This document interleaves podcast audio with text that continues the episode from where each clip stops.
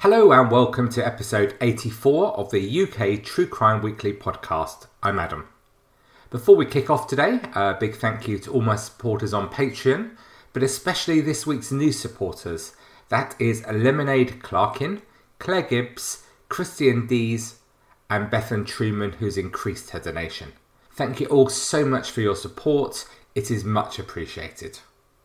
Today's story returns to the familiar theme of seemingly ordinary, even on the surface dull people, living the most extraordinary secret lives. And when that life comes crashing down, well, the results can be catastrophic. I'm delighted that this week's show is sponsored again by The Economist. For over 170 years, The Economist has helped inform our thinking on a range of issues. Not just economics and finance, it covers a range of subjects from politics and business to science, technology, arts, and the environment. There was lots in the current issue for fans of true crime across the globe. Two articles in particular stood out for me. The first is timely with the World Cup upon us, and it's about corruption among football officials in Africa. Just how predictable and incredibly brazen it is, and will they face charges? Take a look. There is also some excellent insight about how crime in the UK is back on the political agenda, with both major parties fighting for control of the argument as the UK crime rate spirals. Read both these articles and the rest of the magazine at economist.com or get a print copy of the magazine today to learn more. The Economist is a smart guide to the forces changing your world. Get your copy today. And the good news is that to receive a free print copy of The Economist, you just need to text the word crime to 78070. Support this podcast and receive a free copy of The Economist by texting crime to 78070. Thank you. Let's set some context for the main events of today's story. That's going back to December 2009. Number one in the charts, somewhat ironically, what we're about to talk about was A Bad Romance from Lady Gaga, Just Keeping Peter Kay, and the official Children in Need medley off the top spot. In the US charts, Empire State of Mind by Jay Z and Alicia Keys enjoyed Time at the Summit. And in the Australian album charts, it was another favourite artist of this show, right up there with Dazza. Susan Boyle with I Dreamed a Dream. Awesome. Kind of. In the news this month, Barack Obama accepted the Nobel Peace Prize in Oslo. Tiger Woods announced an indefinite leave from professional golf to focus on his marriage. And James Cameron's film Avatar was released. In the UK, after 27 years, the much missed Terry Wogan presented his final breakfast show on BBC Radio 2. And on the 7th of December, the Ministry of Defence announced the death in Afghanistan of a soldier from the 1st Battalion, the Royal Anglian Regiment, taking the total number of British troops killed there just in 2009 to 100. Pershore is a small market town to the southeast of Worcester on the banks of the River Avon in the west of England. With a population of around 7,000 people, it was the birthplace of Toyah Willcox, remember her? And some geezer from the band Dodgy. Melinda and Jonathan Palmer lived in Pershore, having moved there in May 2008, looking for the pleasures of the rural existence. I love this part of the country and fully understand the move. The pace of life feels a little slower. People are actually friendly and have time to talk, and it feels a million miles away from the anonymous nature of our big cities today. The couple lived in a lovely home known as Windy Ridge, and they had lots of plans to develop the house further, including turning the garage into another bedroom. Melinda's sister Penny visited in September 2009. The two sisters were close, although since Penny had emigrated to Canada, they didn't have much face to face contact any longer. Penny wasn't overly enamoured with her sister's choice of husband, but 57 year old Melinda had now been with Jonathan for over 30 years, and she accepted him, as we do, as he made her sister happy. Although some may have seen the Palmers' lives as a little dull and unadventurous, who are we to impose our views on how others choose to live their lives and what makes them happy? Although Penny certainly didn't find Jonathan very interesting, she was pleased to see how the couple were clearly still in love and devoted to each other. They seemed to spend a lot of time together, and she'd never heard them argue. 57 year old Melinda Palmer was blonde and bubbly, and having recently retired, she was excitedly planning their retirement in the Worcestershire countryside. She grew up in Putney, West London, with two brothers and her sister Penny. She studied at Sheffield University and met her future husband in a nightclub in the city. When they met, Jonathan, he was pretty outgoing at the time. He was telling jokes, and a bouncer asked her if she was being bothered by him talking to her, but she replied, No, actually, I think he's rather cute. And from there, the couple married in 1983, but unfortunately for them, were unable to have children despite having IVF treatment. Melissa did become pregnant, but sadly suffered a miscarriage. Although devastated, as Melinda desperately wanted children, she channeled her energies into her career at Transco and National Grid, eventually rising high up the management ladder with British Gas. She was a popular and talented colleague, described as warm and compassionate, with a brilliant smile and a just get on with it attitude to life. She displayed good humour at work and was said to be a calming influence at heated meetings. And despite her senior position, Melinda always had time for people and was seen as kind and caring by all. After the marriage, the couple lived in Sheffield for a couple of years before later moving to Solihull, where Jonathan worked as a part time debt collector. Whereas Melinda was ambitious and a high achiever, Jonathan had no such aspirations from his career. He tended to drift in jobs and he didn't ever seem too fussed by achieving career success. As a man, he didn't seem to in any course of self discovery during his life. Like me, you no doubt cringe about some of the things you used to believe when you were younger. I mean, for me, there was a time that I feared that the mighty Leeds United were not the greatest football team ever seen. I know, scary stuff. But Jonathan didn't seem to develop his thoughts and his, his view of the world. He wasn't interested in current affairs, and he had very black and white opinions which didn't change. He was one of those annoying people it was impossible to debate with, as he always knew best. He never did any reading, and he didn't like any form of exercise. But eventually, both retired from their jobs to look after Melinda's parents, who were getting older and needed help. It was typical of Melinda that she wanted to take responsibility for their care. But the arrangement sadly ended after only one year due to a personality clash with her parents and her husband.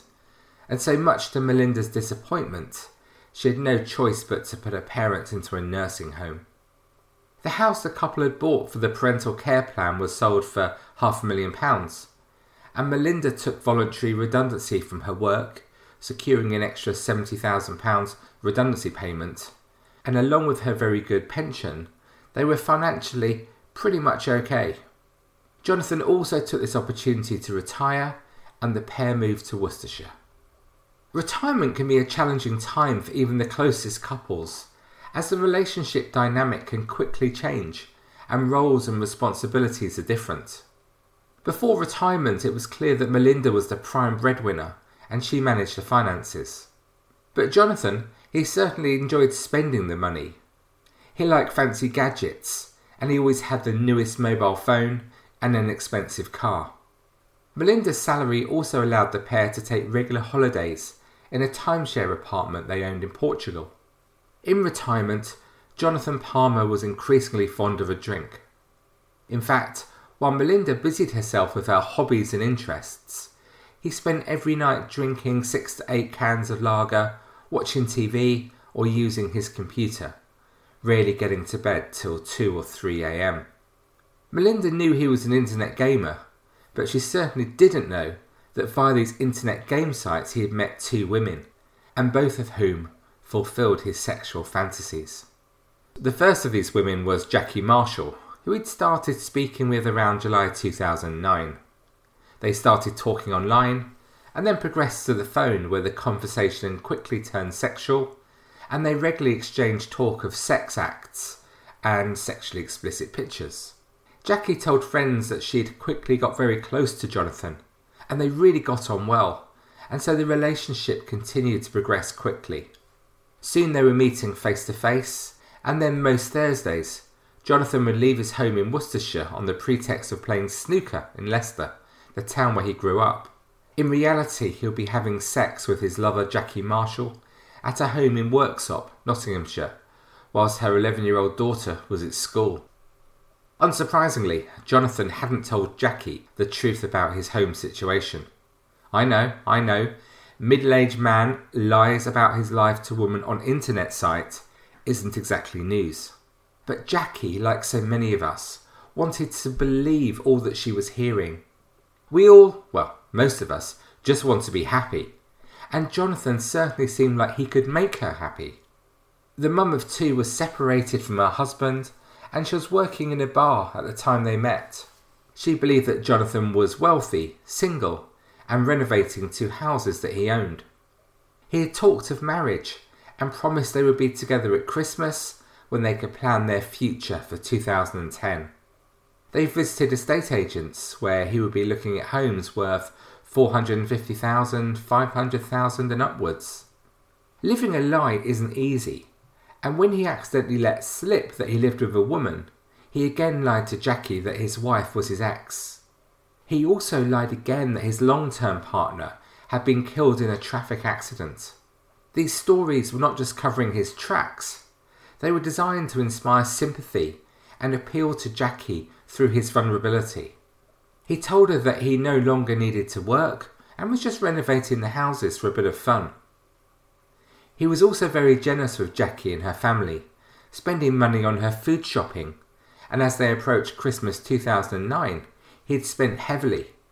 He bought Jackie and her children perfume, a handbag, computer games, a coffee grinder, clothing, and toys. He offered to give her money if she needed it, and in one text stated, I adore you. We'll be together after Christmas, then we can plan what to do with our lives. I'll never stop loving you, Jackie. But for a man so seemingly ordinary, he had plenty of love to give, and this extended beyond his wife and his lover, Jackie. For two years he'd been conducting another affair with Beverly Thorne, who lived near Southampton on the south coast. Like Jackie, the relationship had begun on an online gaming platform, and the two made computer contact when Jonathan was helping to care for his wife's mum and stepdad. In the afternoon, he had time for these things while they slept. Like with Jackie Marshall, he lied about his circumstances. Although for Beverly's benefit, he told a different set of lies. In phone texts, he told her that he was a fireman, and he gave Beverly a false name and age to stop her tracing him. In the two years, they'd only met once at her home, and they'd had sex on that occasion. Jonathan knew that Beverly was vulnerable and had suffered a number of issues in her life.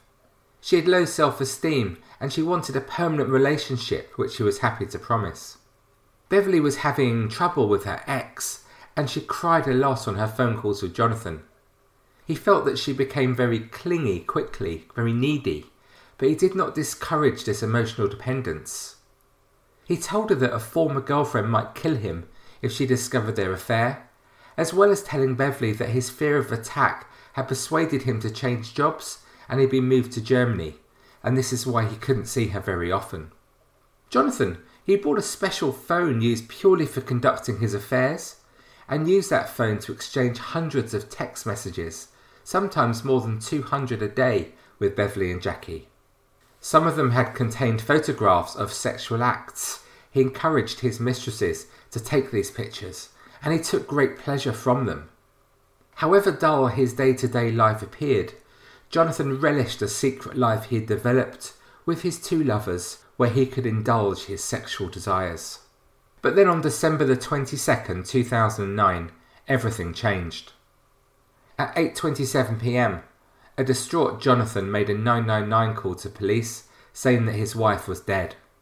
He'd been out for the day and while he'd been gone, she had seemingly been murdered in a botched burglary when police arrived, Jonathan told them how his home had been targeted on another occasion, and how recently an intimidating group of Eastern European men had called up to five times and asked his wife about a vehicle sale.